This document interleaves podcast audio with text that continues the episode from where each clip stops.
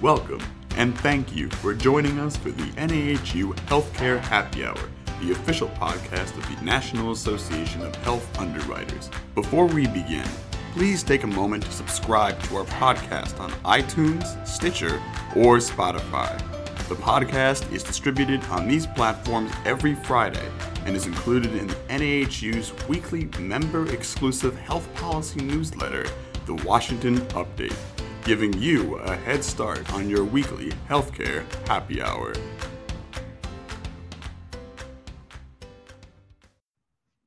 Recently, federal agencies released Part 1 of the highly anticipated regulation regarding the ban on surprise billing included in the Consolidated Appropriations Act of 2021, also known as the CAA. The 2,000 plus page CAA encompassed many provisions, including a ban on surprise billing, referred to as the No Surprises Act. On this week's episode of the Healthcare Happy Hour, Marcy Buckner is here to discuss what is included in this first round of regulatory language regarding the No Surprises Act. Can you summarize what aspects of Title I of the No Surprises Act that this interim final rule deals with? Sure. And like Dan said, this is part one. So we really want to emphasize that this is just the first piece in a very big puzzle before we can get a full picture of exactly what the No Surprises Act will be in its totality when being implemented. So we have the statute from the CAA. Now the agencies are writing the how all of that will go into place and it's going to take them a few few different rules a few different rounds of rulemaking to get through all of those if we say kind of instructions on how to do what was in the statute. So this was part one. Much of this goes into discussion on what a qualified payment amount is for providers which may seem like something that's not quite important, but it's going to be an important piece of the puzzle for some of the rulemaking that comes down the line. And then it also goes into great detail about notices. So, notices to consumers from their healthcare providers, and also notices between carriers or payers and healthcare providers. So, a few different types of notices there and in kind of different segments of the process of making sure everyone is aware of whether they're in a network or out of network, either as a provider or as a consumer. And then finally, there was a lot of discussion, or more than I think some people anticipated, for exactly what would be considered for post stabilization care so, for someone who may have been admitted to an out of network facility or cared for by an out of network provider because of an emergency, what the requirements are for them. They were admitted and not able to consent to care. What the process is to get to a point where that person is stabilized and legally can consent to their care, whether it's to stay out of network facility despite the costs or to be transferred. And we'll go into deeper detail on that. And this is considered an interim final rule. So, can you outline the distinction between an interim final rule and a proposed rule? Sure. So, typically, when we go through the rulemaking process, and I know this is a little bit not quite civics 101, maybe a few classes higher than that when we're talking about going through administrative law and how these pieces come into place. And as i kind of alluded to in the answering the first question first you typically have a statute that is passed by congress so one type of law and then the agencies go into greater detail from the the how or the what that was in the statute and the rulemaking really goes into what needs to be done to be able to fulfill what was in the statute. So the finer rules. Typically, when we go into administrative law rulemaking from the agencies, they release a proposed rule. So, kind of a first draft of what they think the, the rules should be on how this broader statute is imposed. It goes out for public stakeholder comments people like us write in and let them know what our thoughts are, whether we think the process they released will work. And then that all goes back to the agencies. They read through all of those comments and take those into account and either release a final rule, which sometimes can change from what the proposed rule was after having read all of that feedback during the comment period. Or sometimes they get comments that what they propose just really won't work. And so they release another proposed rule and tweak it quite a bit and ask for more feedback before releasing a final rule, which then is enacted into law. Here we got an interim final rule. So it's not the traditional route, but it's not that atypical for it to occur. And with this, it was really about timing. So in the CAA, it required certain aspects of the statute to have rules written addressing those pieces by July 1st. And because of the timing, and remember, the CAA was passed just right at the end of December of 2020. So I know it's been six months, but this was a very detailed statute. And so the rulemaking is, is very complex and add on top of that that we were going through a transition in administrations. So, going from the Trump administration to the Biden administration, many of these agencies that were writing these rules didn't have, many of the agencies that were writing these rules were still awaiting confirmation of leadership for many of the positions that are presidential appointees to lead their agencies and be able to provide the details for that rulemaking. So, six months when it sounds like it could be quite a long time is actually very short when you take into all of these other things and then put on top of that these agencies are also the ones that are having to handle a lot of the workload with the pandemic and some of the pieces that we've seen from the cares act to the american rescue plan passed earlier this year all of those things so that's one reason why this interim final rule is so limited and only addresses a few of those things that I mentioned in the previous question, but also why it's an interim final rule.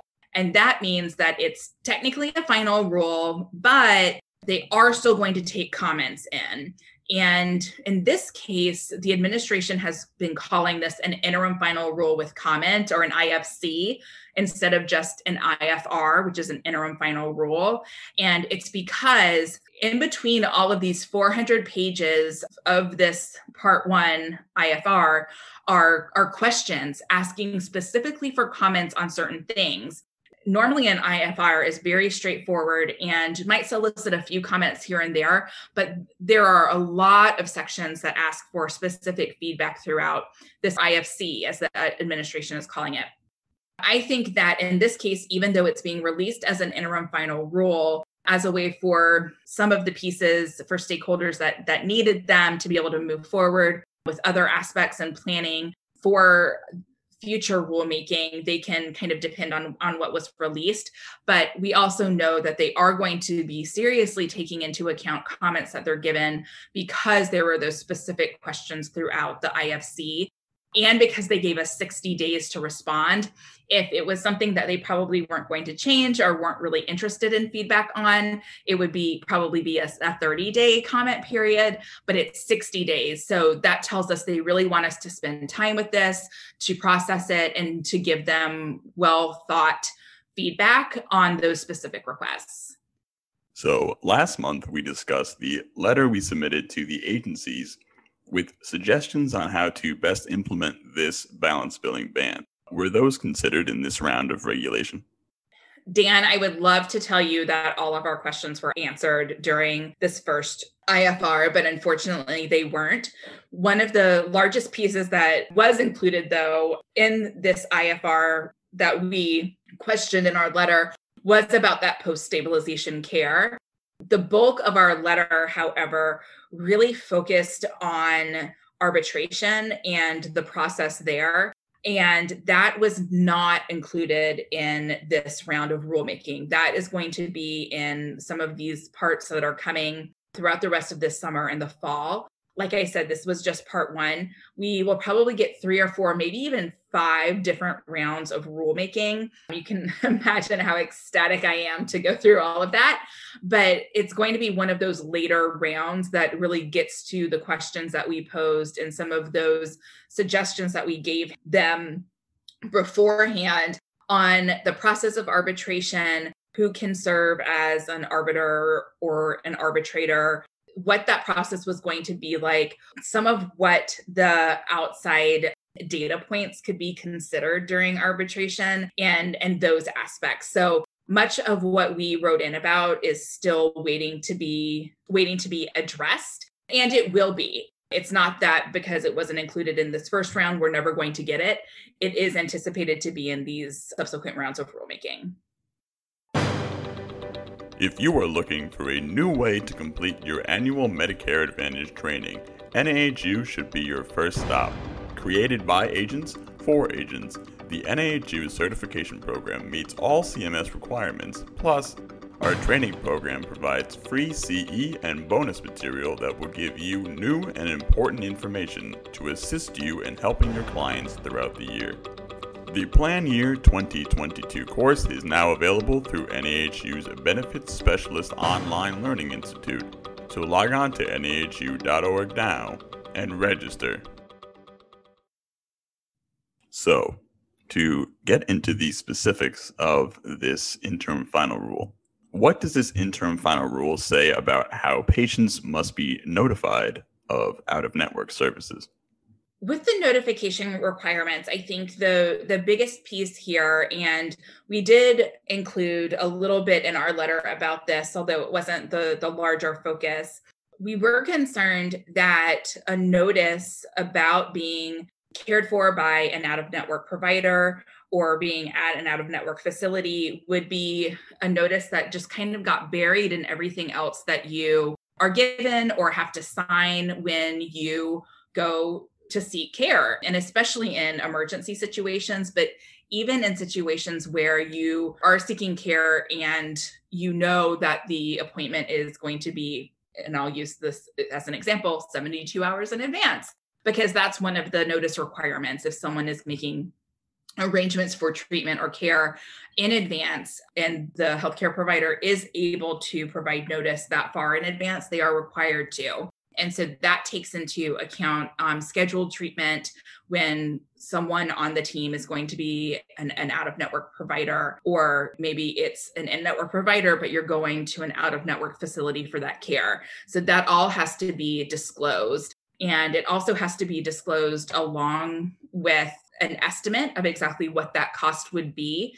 And they kind of battled around with exactly what would constitute that average and recognized that accurate amount, you know, down to the dollar might not be able to be provided, but asked a good faith effort there for that to be released and the big piece here is that this is all separate from all of those different documents that you get when you're going to the doctor. So that's the big takeaway here is that it will be something that's separate that creates your own attention to go there so that it's not something that's buried and you're just signing it the way that you sign so many things when you check in at a healthcare provider so that the consumer truly is aware and it's not something that's in boilerplate language in you know six point font at the bottom of a page one other area we were concerned with was post stabilization services.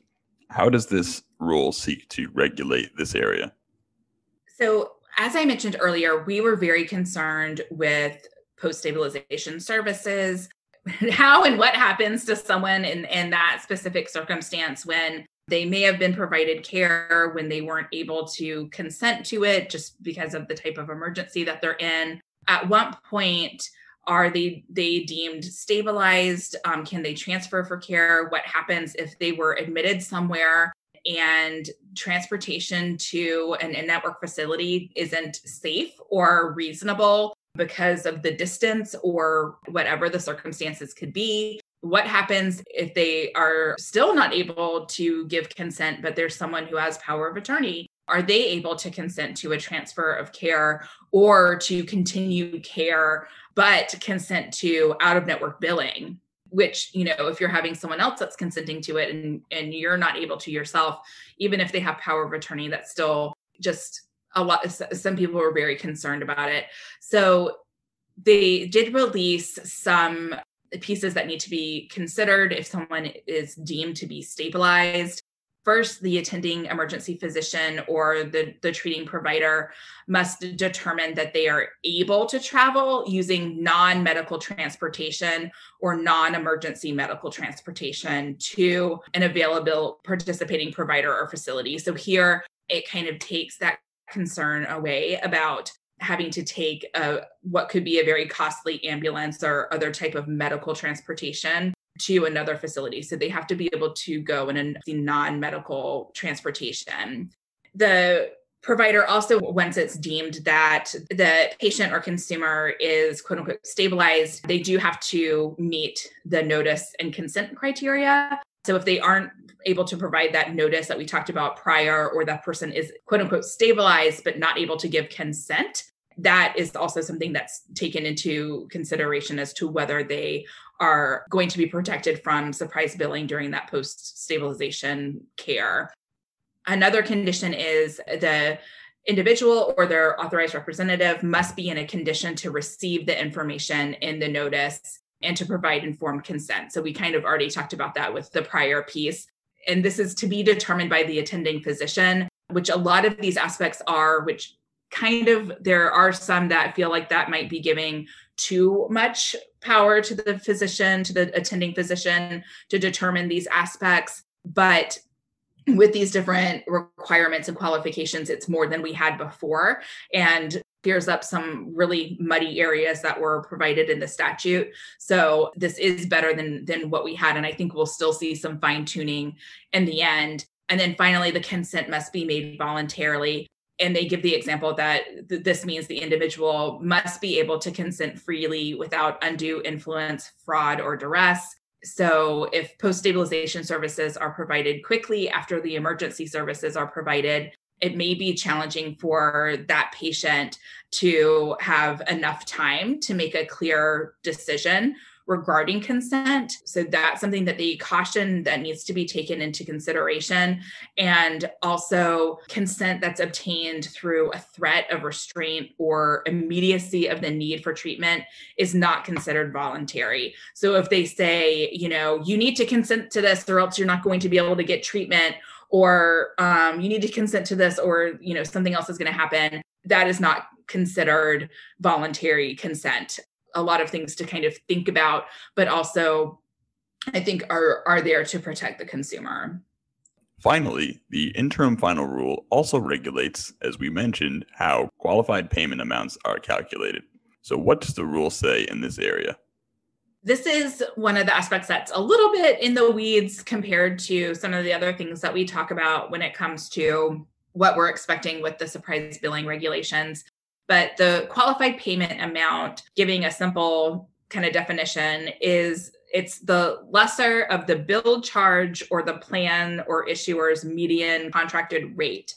The way that they calculated this and the data points that they took into consideration, the bill charges of who, the providers of what, what are we using here? Well, the big piece that was discussed by a lot of stakeholders was what geographic area are you taking when you look at these? And they used smaller geographical areas. And then if you are in a rural area and you're using a radius and i'm using this is very simple examples not exactly what they're doing but just simple examples to explain the point here. If you end up in a rural area and you're doing like a 10 mile radius and you're trying to see what the the bill charges are for a specific type of provider and you only have like three providers and and you feel like that's not a good enough data sample then it allows the geographic area to grow out from that example of, of 10 miles and then again beyond that if you still aren't finding enough data to be able to be compiled um, to to plug into that why this is important is it is believed that doing this based on those smaller geographic areas and then building out if the data sample isn't enough, that this will st- allow for the qualified payment amount, the QPA, to start at a lower base. So, the reason why that is important is because the QPA later is going to come into account for what an arbiter or arbitrator will be able to look at when determining the final amount that they deem appropriate for out of network care if it goes to arbitration. This also is the closest we think to getting that benchmark rate that we asked for to be included as an amount that the arbiter or arbitrator is able to use when negotiating all of this, and also is likely to encourage providers that are out of network to use these numbers as they're out of network billing or something close to these numbers to prevent them going to arbitration and possibly getting less than what they could have asked for if they weren't, you know, if they were charging well above this rate, they're likely to come down closer to the QPA so that they aren't challenged and go to arbitration and like I said could end up getting even less than than what's there. So that's why this is this is important the way that they defined it and the way that they looked at it on these geographic areas and you're going to hear us talk about it a lot more once we get these other rules. But this was kind of um, an important baseline for us to have defined and to kind of set the rules of the game before we get these next set of guidance. As we've mentioned a few times now, there will be upcoming rules dealing with other portions of the surprise billing ban. So, what areas do the agencies still need to cover? I haven't said it enough. I'll say it again arbitration. This is the biggie. And now they are probably wishing that Congress went with that median and network rate uh, like we asked for instead of arbitration because they're realizing how hard these rules are to put together. But this was the statute that the agencies were given, and they're going to have to comply with that and write the rules. So that's really the biggest aspect when it comes to the surprise billing. And then if we look at the No Surprises Act, kind of in its totality, and I'm not even talking about the CAA in its totality, just the No Surprises Act portion. There is also that section on broker disclosure that we're waiting for, but it is separate from the surprise billing aspect, but it is still in that piece of the statute that we are still waiting for rules on. It is now time for the NAHU Healthcare Happy Hour Toast of the Week. What are we toasting to this week? This week, we're toasting to 2 million new enrollments during the special enrollment period that started February 15th. As a reminder, there's only 30 days left during the special enrollment period. CMS is calling it the summer sprint to coverage. So if you have clients that are able to enroll in the healthcare exchange during this time, we encourage you to help them submit their plans out of the 2 million new lives enrolled, a majority of them have been enrolled through health insurance agents and brokers. And three fourths of the people that have gone in and updated their plans in order to receive the new increase in subsidies have done so using an agent or broker. So here's to you for getting more lives covered. Cheers. Thank you for joining us for the NAHU Healthcare Happy Hour, the official podcast of the National Association of Health Underwriters. For more information on NAHU's government affairs efforts or to become a member, visit nahu.org.